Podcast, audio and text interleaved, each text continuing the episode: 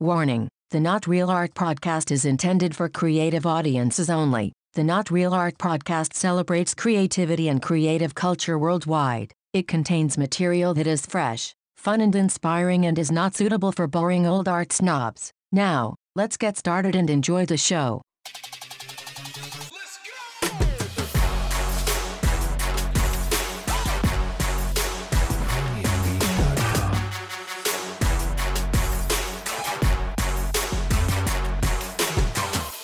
Greetings and salutations, my creative brothers and sisters. Welcome to the Not Real Art Podcast, where we celebrate creative culture and the artists who make it.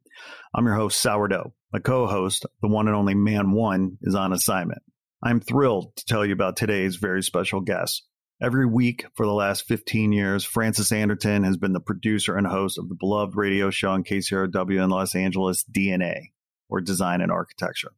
On DNA, Frances tells important stories about how architecture and design impacts LA communities, politics, and culture. She helps Angelenos like me understand why design and architecture matters. However, after 22 years at KCRW and 15 years on the air with her show DNA, Frances is leaving to pursue new adventures. In fact, this episode is especially poignant because I talked to Frances just minutes after she left her office at KCRW for the last time after 22 years. So, what you're about to hear is a real human moment, especially for any of us who have ever left a job we love but knew it was time to go. Before I talk to Frances, I want to say thanks for tuning in to our 106th episode of the Not Real Art podcast. Please be sure to like this episode and subscribe. Your likes and follows helps ensure you won't miss new shows, and it makes the algorithm gods happy, which helps us too. So thanks for that. March is International Women's Month, and we are going to celebrate in a big way. To help us celebrate and honor the power of women, we have asked artist and friend Erin Yoshi to take the podcast over during the whole month of March. We're giving Erin complete creative control of the podcast, and I know it's going to be awesome. Erin's going to honor some amazing women in the arts and share some incredible stories with you. So, heads up, and stay tuned as we celebrate International Women's Month in March with Erin Yoshi as your fearless host here at the Not Art Podcast. Now, speaking of strong women, today I'm talking to beloved design journalist Frances Anderton on the last day of her job at KCRW after 22 years on the air. So, without further ado, let's get into this and hear from the one and only Frances Anderton.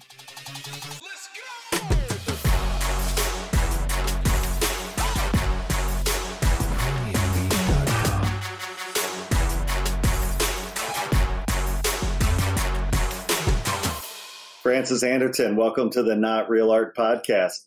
Well, it's an honor to join you, Scott. Well, it's I tell you what, you're classing up the joint. I mean, we don't usually get people of your stature here, so the honor is all mine. Goodness me. Thank you for the compliments. Thank you for the compliments. I'm not sure that I deserve them, but really, Scott, it's always a pleasure to talk to you. So let's hear you what you've got to ask me.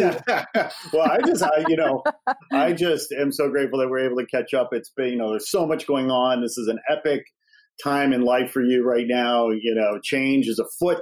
Things are happening. Obviously, 2020 has been uh, epic, challenging year on, on multiple fronts. I mean, we can't say anything here today about 2020 that probably hasn't already been said. But there are so many things happening. But then, you know, that wasn't enough for you. The COVID, pandemic, presidential elections, uh, social injustice. Not, this wasn't enough. You you had to add another layer of drama in your life and decide to move away from KCRW this year.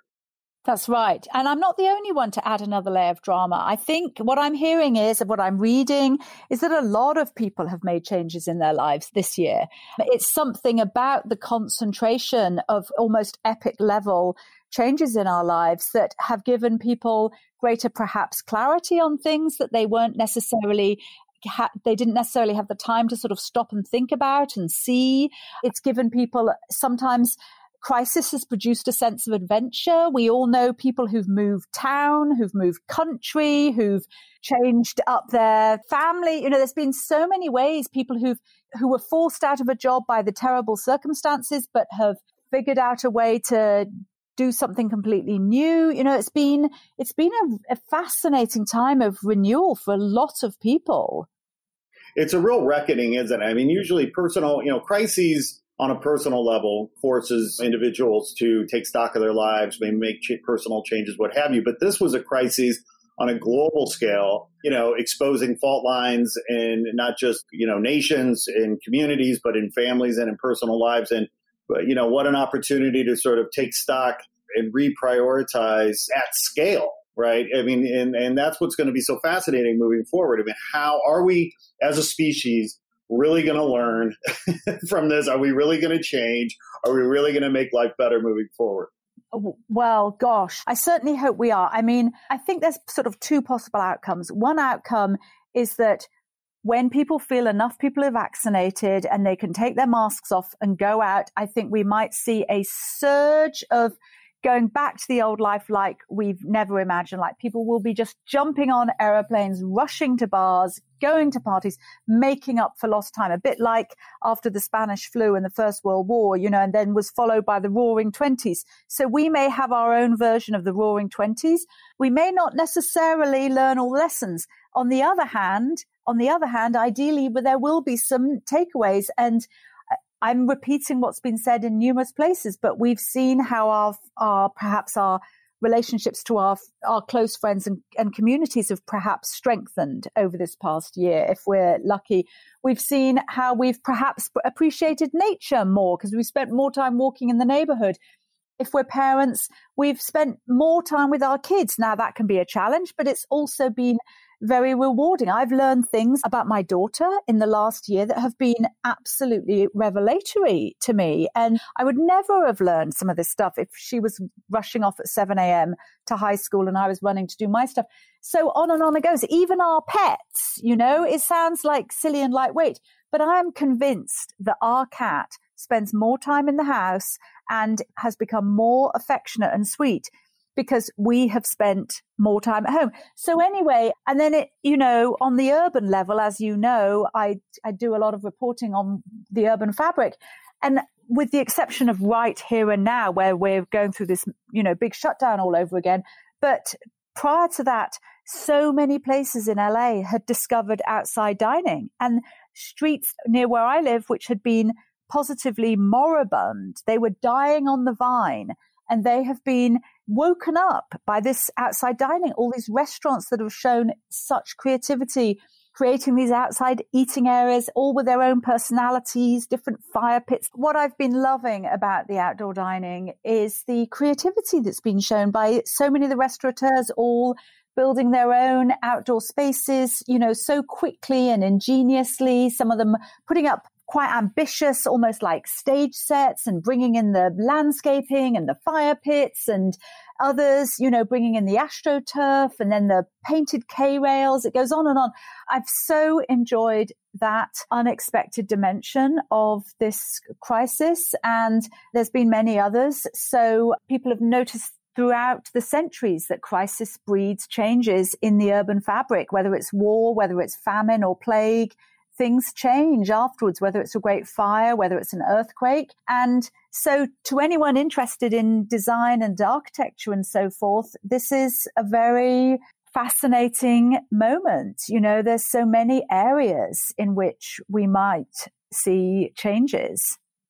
Yeah, our species is very good at adapting, right? And, you know, that cuts both ways, right? Sometimes maybe we shouldn't adapt. Maybe we should actually change our behaviors so that we can stop climate change more abruptly or what have you but we are adapting. We have adapted to this. And, but the outdoor dining thing specifically, which I love as well. I mean, you and I had dinner not too long ago in Venice at one of these places, and it was just so charming. I mean, I felt like I was in Europe somewhere. But does that genie go back in the bottle? I mean, when things, not that we want it to go back in the bottle, but what do you think? I mean, when, when things open up again and traffic, you know, increases, I mean, a lot of folks have come to, like you and I have come to love this. I mean, uh, do you think restaurants will try to figure out how to keep those sidewalk dining areas? I certainly hope they do. And, and I have heard from some restaurateurs down near where I live that they certainly want to and that the city is certainly open to it. Let's face it, Scott, we all know that our retail districts, our commercial districts were already facing challenges before the pandemic. Yeah. There was yeah. already trouble in retail land and, and in dining, you know, there was some pressures on dining as an industry in LA. If perhaps it was the pressure of there being too much competition and it was harder and harder for people to make a profit and overheads were so high and so on and so forth. So certainly in the neighborhood that I live, it seems as if there's a desire to keep this outdoor dining going because it has revived a street that was having some serious economic, you know, retail challenges. I think I'm sure it'll be different for different neighborhoods. You know, I certainly heard stories about places like, I think it was Glendale Galleria, where they put tables and chairs in the parking structure. Well, I can mm-hmm. imagine, I thought that was absolutely fantastic, but I can imagine that businesses like that might be jolly pleased to be able to get rid of the tables and chairs and put the cars back in there. But I think it's going to vary. And I think the same is going to be true of the workplace. I'm trotting out a cliche here. We've talked, many people have talked for months about the change in the workplace, but company after company is looking at its costs and looking at how the pandemic has worked for people in terms of working from home and they're figuring out in a lot of cases, I think they're remapping their futures, you know, maybe more hybrid, but it's been a moment of reckoning to be sure. Yeah, it'll be interesting. I mean, obviously, you know, uh, business has to look for ways to cut costs and increase profits and technology has has developed now at such a, a pace and a place where remote working is absolutely a viable alternative. And this idea of a hybrid model certainly makes sense. I mean, God, you know, I feel bad for the you know commercial real estate industry moving forward. I don't know what New York's going to do. I mean, you know, in terms, it's going to obviously feels like there's going to be a huge reckoning there because I think business at the end of the day very well may welcome their certain percentage of their workforce to work from home a certain percentage of the year. There's benefits in reduction of traffic. I mean, LA traffic has been fantastic. I mean, you know, I don't think anybody wants to go back to gridlock.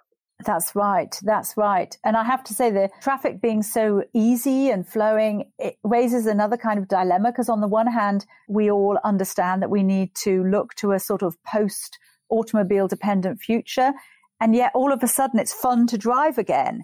You know? exactly. Exactly. oh man, oh man. Well, you know, you hear about these Angelenos that have grown up here and, and have been here for years. You know, I've been here 20 years now, I guess, but you know, they actually talk about those days when you could get from Hollywood to Santa Monica in 20 minutes. You know, uh, it was that old saying about you can get anywhere in 20 minutes in LA, but that was like 50 years ago. right. Right. Oh, my goodness. Enjoying a brief revisiting of that. Well, this is an epic week for you. And, you know, by the way, I, I don't think I've ever told you how grateful I am for you and the work that you've done at KCRW for the last 15 years. I mean, you single-handedly of course with the help of you know many amazing people at kcrw have helped to prove that we can talk about design we can talk about architecture. You don't have to have the pictures. You don't have to see these beautiful buildings and these beautiful designs. You can actually talk about it. you have single-handedly proven that visual mediums can be talked about on radio and people just love design and architecture dna your show of 15 some years at kcrw thank you for all of the amazing hard work that you and your team have done. Well, Scott, thank you so much. I really, you have been such a friend of the show, and I really, really appreciate it. And anyone who might be listening, I really appreciate your support too. And what I've always felt about that show is it is, um, well, now I can't think of the word that's the thing that I always think the show is it channels it, i've always felt it channels a community of which i'm a part you know?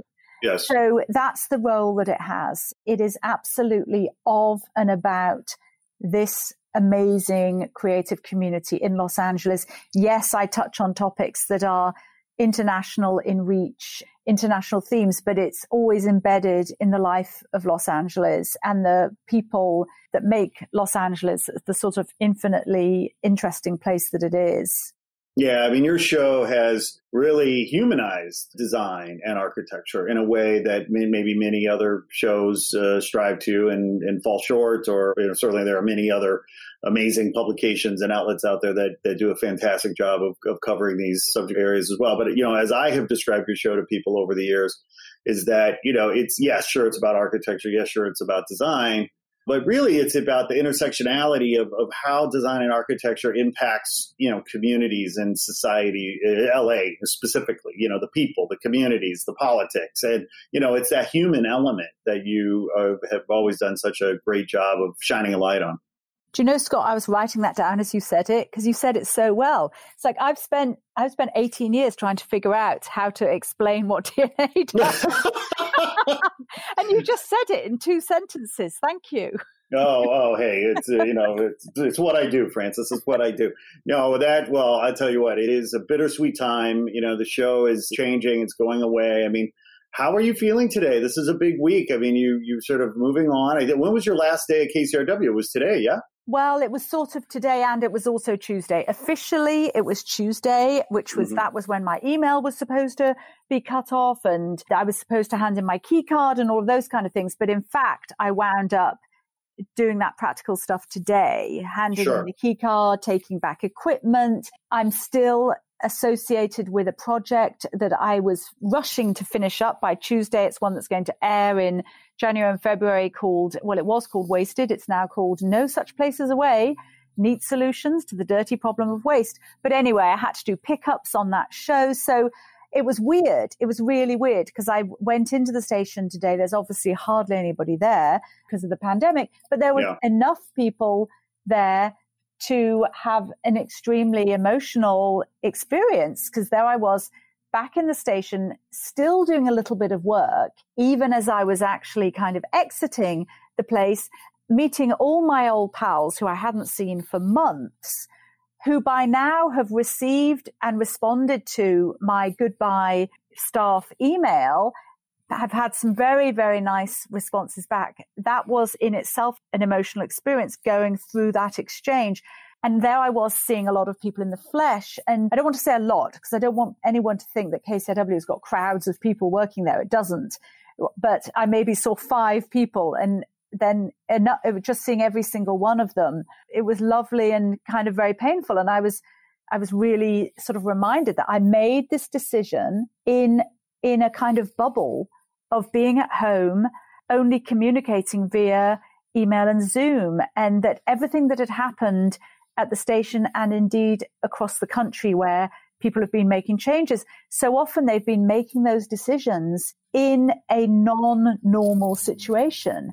And I went in now and it was suddenly more like normal. And I was hit with this feeling of, oh my gosh, you know, did I and many other people take actions that were really informed by the oddity of the time that we were in. You know, now, to be honest, I actually still think that all the pointers were suggesting that it was time to sort of explore new paths and the buyout, you know, came along at uh, sort of intersected with that time. But still, can you imagine what I'm talking about? This weird yes. going in and all of a sudden I'm meeting all these people and it was so anyway, it has been it has definitely been a highly emotional week. And, and also, and I'm sure people who've made transitions themselves can attest to this.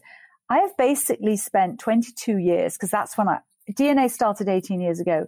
I started, I got involved with the station 22 years ago when I started first volunteering for Warren, Warren Olney and then became his producer and then got, you know, more and more opportunities at the station.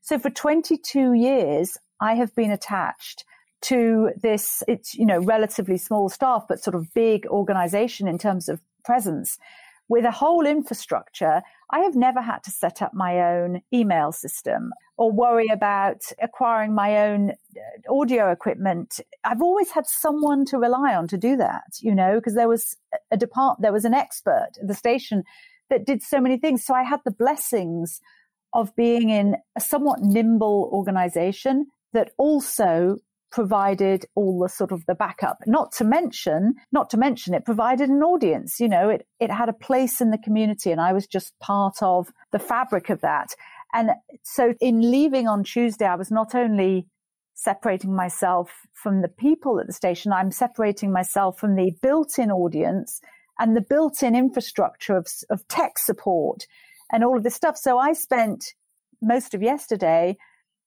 faffing around trying to get new email accounts up and all of this kind of logistics, you know, that I didn't really think about because I was so busy just racing to finish this series. Because what has always interested me really pretty much more than anything is the work, you know, is just the content that you're working on. And I don't really, I've had the luxury of not having to think too much about the other stuff. And and I will say to any UX designers that you ha- that are listening to this, I have to say props to the UX designers because my last 2 days has been spent a lot of it with my brother-in-law who's helping me really organize a whole virtual office and a website and email and this and this and this. And I've gone down this rabbit hole of UX and HTML and all this stuff that a lot of people are extremely very expert on, but not me. So, anyway, so that's been happening at the very same time as I'm dealing with the pain of the goodbyes and mixed feelings about leaving this organization. So anyway, anyway, I was going to say that's it in a nutshell, but it's actually I've been kind of rambling on, but that's what's been going on. It's bittersweet. I mean, you've been there 22 years and right now may even feel more bitter than sweet. How many staff were there 22 years ago? How big was the station 22 years ago when you started? You know, the station got up to about 150. I think when I started, maybe it was around 60 or 70, but we weren't all in the same building. So you never really fully knew how many people there were. You didn't have a sense of all the people. And now you have a greater sense of that because, at least up until the pandemic, everyone was in the same building. But it was definitely when I joined the station, it really was one of those smaller, nimble organizations. And I have been told by experts in kind of business administration or whatever that you get to a certain number in a company and then you really it ceases to be that place where everyone knows everyone by name and it has that kind of family feel where you're yes. in it together. And that you probably know about this because you know more about companies than I do. But but anyway, or corporations, there's this there's this number. I think it's 50. Once you get over 50, you then have to start bringing in the structure and the managers and so on. And and that's been happening at KCRW. And it has certainly had impact on the kind of the character of the place it is strange, right? When you start seeing faces that you, you know, strange faces, like, okay, who is that person? I don't know that person. you know, it's like, wait a minute, okay, I guess we're getting bigger. I mean, there are all kinds of challenges that come with that. And can an organization, can a brand, can a culture really keep its soul as it grows. You know, when I, I, wondered when you guys moved into the new building, how that shift might impact the culture of the place. Because, you know, back in the basement at the college, you know, I'd, I'd been there a few times, but it was like a beehive. It was just teeming with energy and, and excitement and electricity and positivity. And you know and, and people get that that's their spot. They get comfortable. They, they it's beloved. They trust it. They you know whatever. And then you move into a new location and sometimes the challenge is does the vibe you know if you will to use a technical term does the vibe come with you you know into a new space? And of course that new building was beautiful. It's fantastic. But you know this is the challenge for leaders and managers to how do you maintain your culture? How do you keep the morale intact as you grow and as you change? Well, you put it very well, Scott. That is exactly the question. And I think it's still being answered. Right. It's a process for sure, for sure. And as you embark now, as you were leaving today, coming home, thinking about things, are you going to take some time off? Are you going to go to the beach? I mean, you can walk to the beach from your place. so it feels, feels like you need a long walk on, on, a, on a longer beach. Do you know, it's so funny you say that because I actually have a friend Mallory Roberts Morgan, if she's in in our world of designers, and she's taken up ocean swimming, and she keeps insisting that I meet her and go ocean swimming. So I'm contemplating an ocean swim, Scott, believe it or not, at this time of year. But what was I going to say? what was I going to say to that question? The holidays were upon us. So a lot of stuff has slowed almost to a halt anyway. I had thought that I would kind of hit the ground running with getting my sort of new life started. That I think there is going to be a slowdown. That's actually a good thing because I have to I have family in England that I had kind of completely forgotten that I need to send them some presents because I was so preoccupied with myself. You know, I was so self absorbed for this time. So I have to actually get off that train for a little bit and do the holiday stuff for loved ones. But, you know, when I get off the phone from talking with you, Scott, I'll be back on the phone with my brother in law who's talking me through this setting up of this office. I'm, you know, there's a whole bunch of projects. No, I don't want to say whole bunch as if I'm suddenly like leaping into a 10 new projects. No, I've got some things to start working on. And so I will be slowly like cranking myself back up into into that place but i'm telling you it is a psychological process i mean you and i have talked about these kinds of transitions and the anticipation is different from the reality. You know, you can anticipate certain things that are going to be a challenge, but you can't anticipate all of them. You can't anticipate all of them. One that I did anticipate would be a challenge is the one that I've talked to you about, about losing the infrastructure of KCRW and what that means and, and sort of what it means to be a kind of a free agent. And I will say, I do think that there's kind of an ego issue in that place. You know, I have been so incredibly lucky to have a gift, a great gift, which was the opportunity to have a radio show on KCRW, a fantastic station in a fantastic city.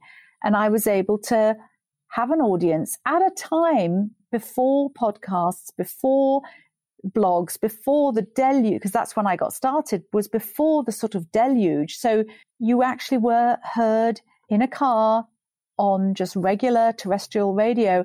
And that was a huge privilege.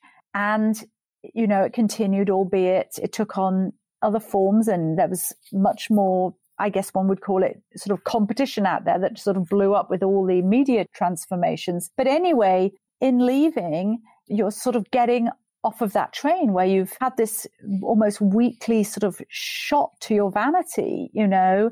And I have to be very, very aware of that. One, I mustn't miss it. And two, I have to understand what it is and understand how lucky I've been to have it and how it's not my right to have it. And then kind of move forward. I don't, it's not completely starting over, but it's figuring out if I can kind of prove my own worth, I suppose. Here's the good news, and my two cents unsolicited here, but the good news is that for you, I think, is that the work that needs to be done is actually, I would argue, the easier lift because the heavy lifting that you've been doing over the last 15, 20 years is connecting with LA, the citizens of LA, of LA, building trust, rapport, uh, camaraderie with your listeners, with the city of LA, and so that's obviously invaluable. It's priceless. The reputation that you've built and that you have. And so this transition to more independent lifestyle, the emails will get set up, the websites will get set up. Yeah, you know, believe me, I'm not a tech guy. I, I hate all that stuff too. I totally get your pain and your frustration with that. You will soon be past it, right? And your audience is going to be ready for you when you're ready for them. Oh, Scott, that's so kind of you to say that and very wise. It's so fascinating being in this world that you and I are both in, where one is reaching an audience. And I mean, another gift, I guess, of leaving actually has been the responses that have come from people and, and realizing that there's these people out there that perhaps I never actually met in person, but who feel sort of deeply part of this community that you and I and all of us who are listening to shows like yours or mine, you know, that we're in. And, and then there's these certain media individuals or outlets that function as kind of channels for it.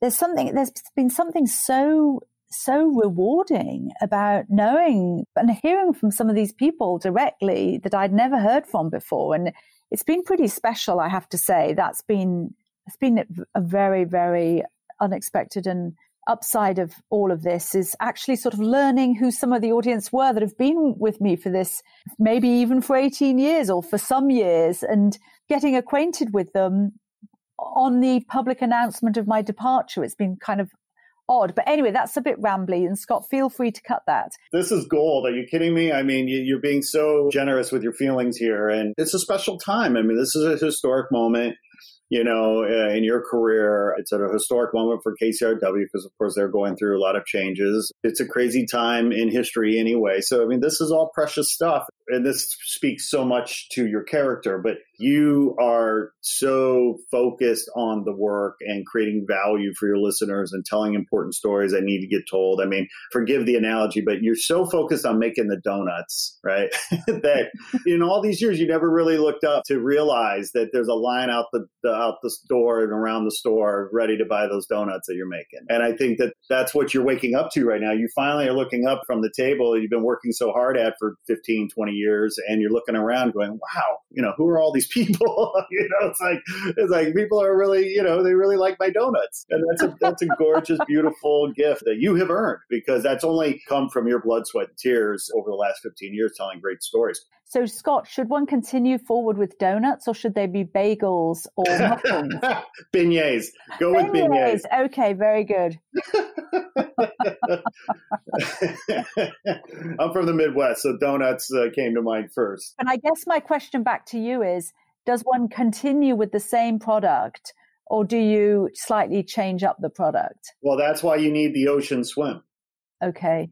That's why you need the long walk on the longer beach because those are the questions that you have to answer for yourself, right? I mean, you are in a, I think, a very strong position, an enviable position that at this point in your career, and it, it, it, it just, it gets to, I mean, it's a fundamental thing, right? I mean, you have to do that sort of soul searching and that introspection to like figure out what do you want? What's going to make you happy right? And you know as someone who's tracked your career and has known you for you know a few years and what have you you could absolutely credibly keep doing what you've been doing because god knows we love it and we want it and we need it. It's a public service basically a, a utility that we have dna here in la you could keep doing what you've been doing which is absolutely fantastic. But you also are in a position where you can decide, well, no, maybe I want to explore other avenues. Maybe you want to write that novel that's been in the back of your mind. You know, maybe you want to become the Anthony Bourdain of architecture. You know, I, you know, I don't, I don't know, but that's for you to decide, and it'll take time. And I, you know, as your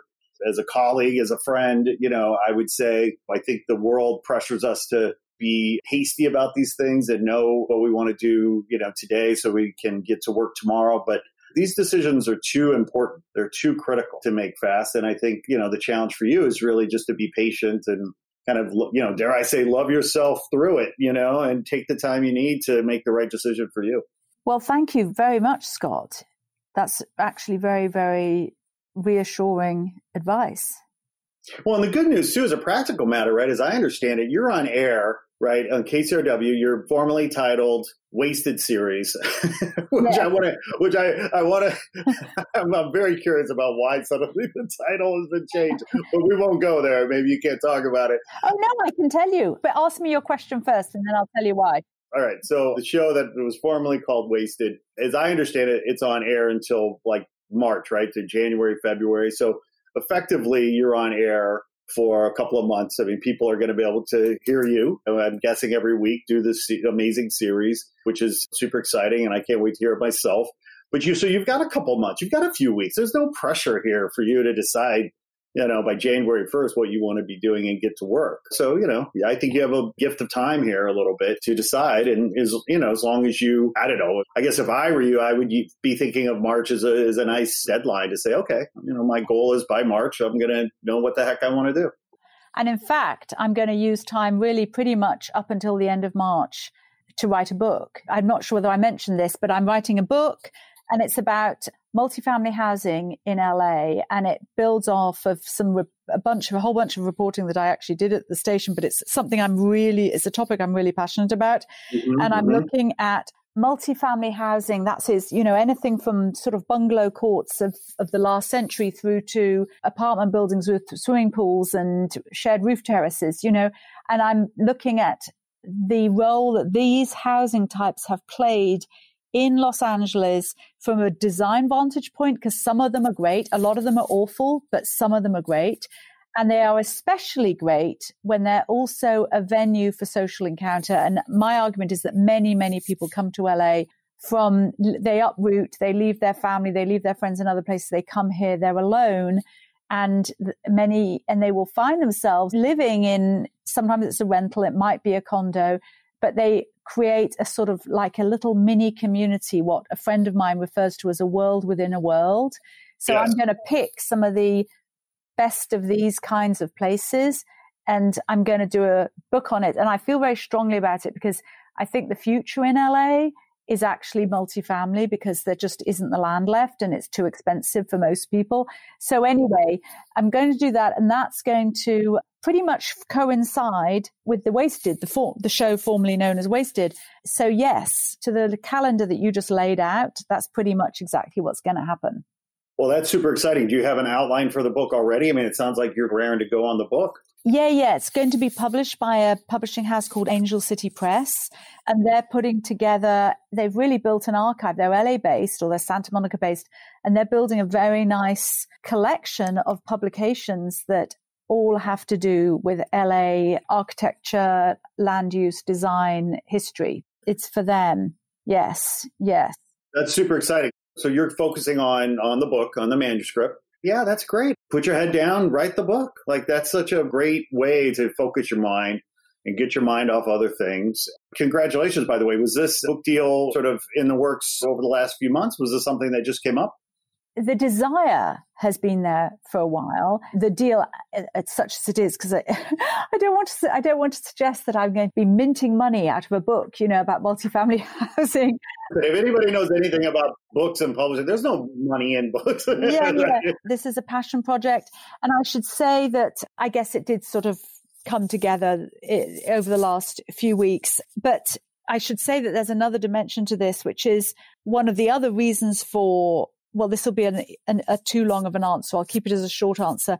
One of the things that is going on in society right now is that people, a lot of people are thinking about how they live. And that can be people who are getting older, who maybe don't have close family with them, who maybe, you know, at an, at an, at an age where they don't necessarily want to rattle around in a big house on their own and would like to have company. So there's great interest in co-living models among older generations and also in the 20 somethings. And co-living is becoming this big thing in the 20 somethings. So, and there's a whole bunch of reasons for this. It's partly to do with real estate prices and it's a lot to do with social fragmentation and a real feeling that for all the connectivity that tech has afforded us, it's also, we're also experiencing greater fragmentation. And creating physical space where people live together or at least at least partly live together they're not it's not a commune but there are more and more housing types where people have private space but then perhaps eat together or hang out on the roof deck together or there's these places of coming together that are becoming highly desirable and it's it's a big movement within development so I'm very interested in it. And I myself am getting older, Scott. You know, the years just march on. Not me. I'm not getting older. I'm you are I'm not locked in at 29. but I definitely talk with friends about how does one want to live if you have kids, if your kids have left home, and uh, or maybe if you find yourself on your own, if you're living single or you're bereaved or divorced or whatever. Do you continue to live alone or do you look for something that gives you a bit more company? So I think these are very, very, very pressing social forces. So I've been thinking about those for quite a while and the book is a reaction. And I should say it's inspired. I don't know if I've told you about this, but I've lived for years in a very early Frank Gehry designed six unit apartment building that has been an absolute pleasure to live in because it encapsulates these two qualities a quality of good architecture and light and space, but also a quality of conviviality, you know, of, of community, but not so that you're literally in people's lives. Right. So it's just the right balance, just the right balance. Because I lived for years on my own and all those years I lived on my own, I loved having just the security of people around me.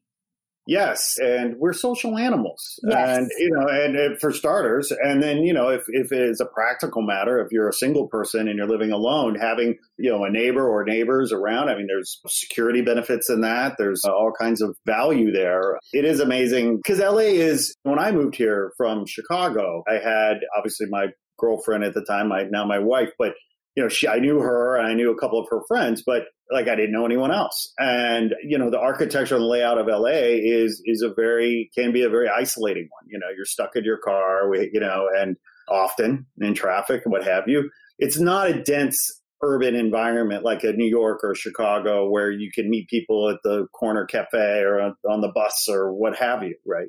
So how can architecture and design help to enhance our brothers and sisters. you know, no, here in LA, exactly right? right?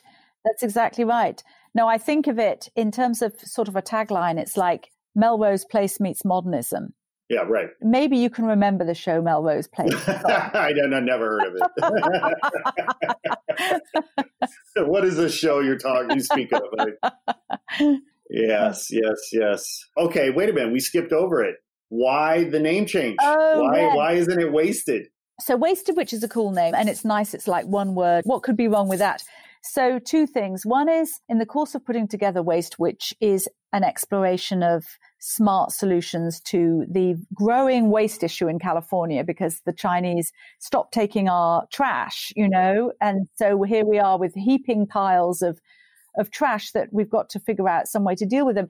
So we're looking at that and we're looking at really creative ways in which people are thinking about it. Like we open with a story about a graduate of Art Center College of Design who decides to redesign Barbie's dream house, but make it all not with plastic.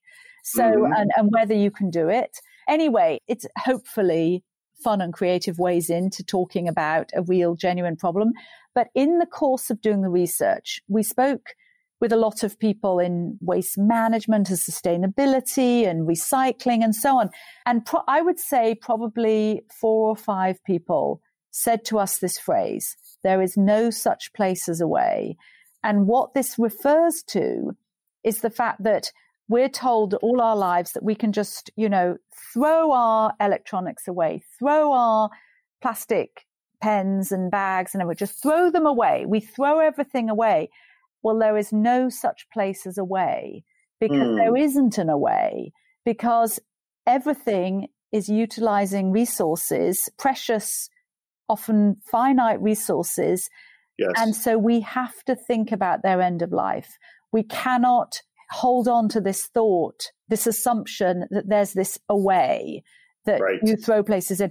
And we kept hearing this, and I just thought, wow, that is so poetic. And it's mm, so, mm. it really captures it. It does need explaining, but once it's explained, it's like, yes, that is exactly the story. And every story we did wound up being about end of life and mm. how you could figure out how things could be reused, decomposed, recycled, or kept, simply kept, you know, not break down in any way, just that you would attach greater value to things so you wouldn't even want to throw them away.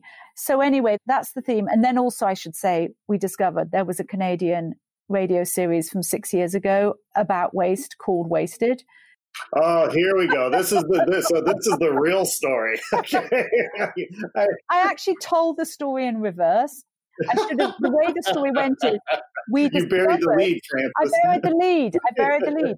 We discovered that there had been this series, and it was like, oh dear, that's not going to look good. We don't want people Googling our series and finding themselves at a series from six years ago that we didn't produce. So we thought, oh, we need to rethink this name. And we didn't really want to give up on Wasted, but this No Such Place as Away just sprung up as a kind of natural alternative, much more wordy, but we felt it was worth it. I agree. I mean, you really made lemonade those lemons. Yeah, for sure. It's it is poetic. It's a, it's a thinker, as it were, and I really I really like that. But it, it is this issue of consumables, and oof, it's it's a loaded one. I, I can't wait to to hear your series about this because we're all guilty, right? We all have blood on our hands, and you know, how do we start ex- accepting responsibility for the fact that well, I own the company, I made it. Then I sold it, you know, then a consumer bought it. And people feel like they have no more responsibility for it after it's sold or bought. And, and then the consumer is, you know, gets done with it. And so many of our things that are, are designed to throw away, right? Of course, you know, Procter and Gamble wants you to buy as many bottles of Tide as possible. you know, it's at what point do we all feel like we need to all accept some responsibility for this and reduce our waste, reducing our waste, because ultimately it's a quality of life issue for our kids. And when your economy is tied to uh, fast moving consumer goods that must get sold, it is hard to change the paradigm, isn't it? Yes. And that's exactly what the series is about. And it's trying to do it in a way that isn't like taking your nasty medicine. It's trying to do it in a way that is, you know, somewhat fun and lively and provocative, which gets us right back to podcasting, Scott, and radio and telling design stories on air, you know, in a way that you hope even when they're taking on really like a smelly, nasty problem like waste, that you engage people in a way that makes them feel inspired and empowered and not depressed and and, and, hopeless. That's the trick, isn't it? Yeah. Because if you know enough, it's really easy to get pessimistic, to be pessimistic and nihilistic about the situation. you know, it's like I'm reminded of a National Geographic illustration I saw years ago. It was basically a graphic image of the Earth. You could see the Earth, and it was identifying all of the space junk orbiting the Earth. I saw this, I don't know, 10, 15 years ago and I thought, my God, we're, you know, we're polluting the atmosphere as well as the landfills, as well as, and I just recently, I think some explorers took a submarine down to the lowest part of the ocean only to find a piece of plastic. My God. Yeah, that pretty much sums it up. And you know what?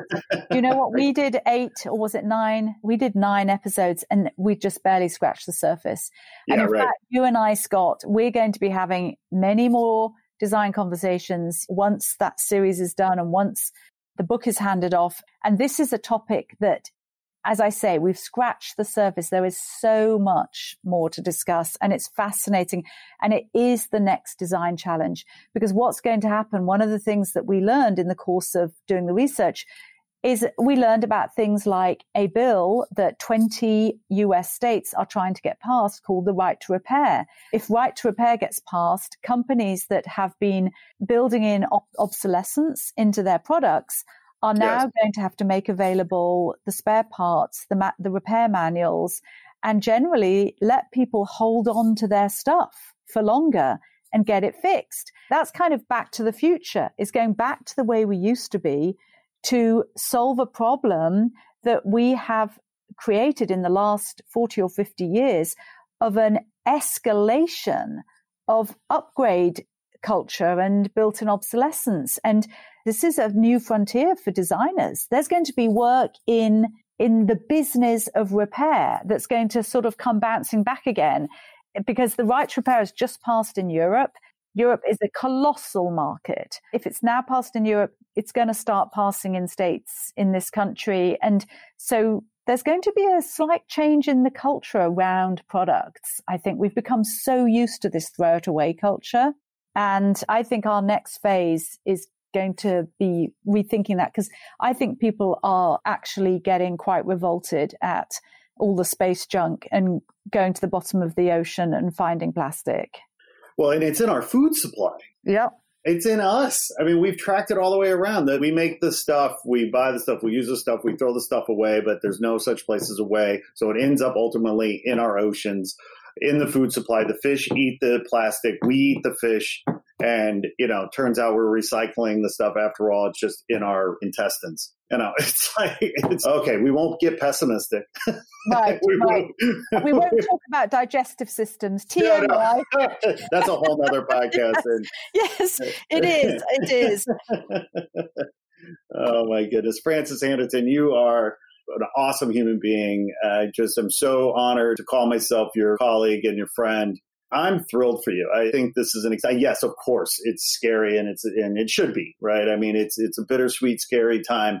But you know, you're in a strong position. I know this is going to be a grand adventure for you in this kind of new phase of your life. And as I understand it, I mean, people have come out of the woodwork to support you. Like, uh, you know, when when they heard the show was going on, so many people, and as I understand the story, tell me if I'm wrong, but when people started hearing that the, you were leaving, the show was leaving, I mean, people have come out of the woodwork to express their love and support for you. No. Yeah, they have. I mean, it's been, as you've said, it's it's bittersweet because yes, out of the woodwork, you know, an announcement got released sort of almost by mistake. You know, the list of people that were taking the buyouts from KCRW was somehow found its way to the LA Times. The LA Times sort of mentioned my name in connection with the story about this. Someone tweeted it. And then before I knew it, all these people and then, yes, individuals and some institutions sort of came forward. It was very rewarding, you know, it was definitely. And it, it, and I had been feeling that I'd been doing this for a long time and there was plenty of other design reporting talent out there. And it was sort of time for me to let other flowers bloom. You know, I definitely was feeling I was in that phase where I'd sort of had my time and it was now other people's time. I was kind of incredibly moved by this response. And so definitely figuring out how to keep the conversation going in a way that advances it. And, and I'm definitely going to be talking to you about that, Scott.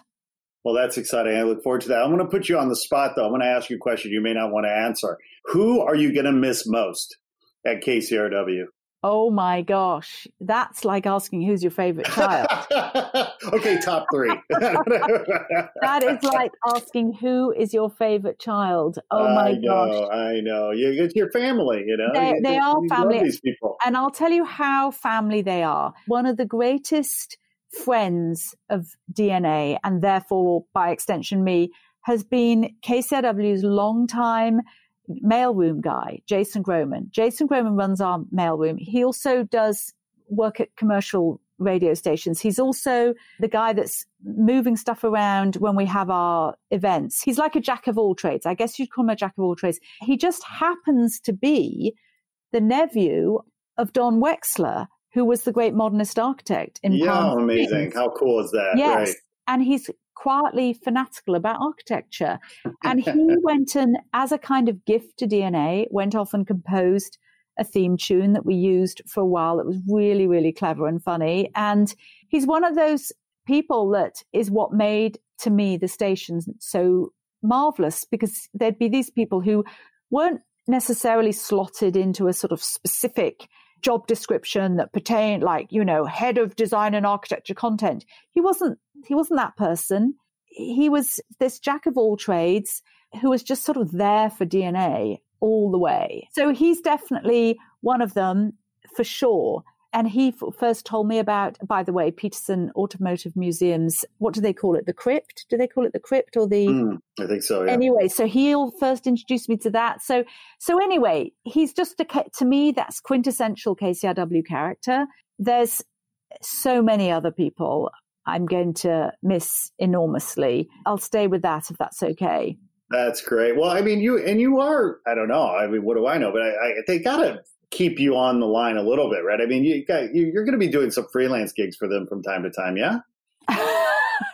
T- I, TBD, TBD. I get the sense that this is uh, TBD, to, yes, to, be determined. Yes, okay, okay. fair point. Fair point. It is an exciting time, and we're starting a new year. I mean, this is you know, guy, I know so many of us are are just ready to be done with 2020. 2021 is a new beginning on multiple levels, and I look forward to watching you move forth into your new life and into the new adventures that you're about to embark on. Well, uh, thank because... you very much, Scott. Thank you very much, Scott. It's a joy to talk to you. Will you come back? Will you do this the honor and come back again and class up the joint one more time? I think it might be the other way round. You'll have to talk to me. But yes, yes, of course. I love it. I love it. Well, thank you, Frances Anderton. You have a fantastic weekend. It's almost five o'clock on this Friday evening. You're deserving of a delicious glass of wine. I think you need to pour yourself a libation of some kind. There will be a libation. First of all, there's going to be a swim. I'm going round to a friend's house and I'm going to use this pool. Remember, I told you I have this friend that has a pool and he texts me and he says, I'm going in the pool now. You come over next. So I'm going to go and use this pool. He heats it up to 93 degrees. I'm so envious. You get over there, catch your swim, and unwind and relax because you deserve it, Frances Anderton. Thank you so much for your time today. Thank you, Scott. Hey there. Thanks for tuning in. Please be sure to like this episode, write a review, and share with your friends on social. And if you haven't already done so, please press the subscribe button and follow us on Instagram at Not Real Art World. If you're an artist, be sure to apply for our 2021 artist grant at notrealart.com. Sourdough out.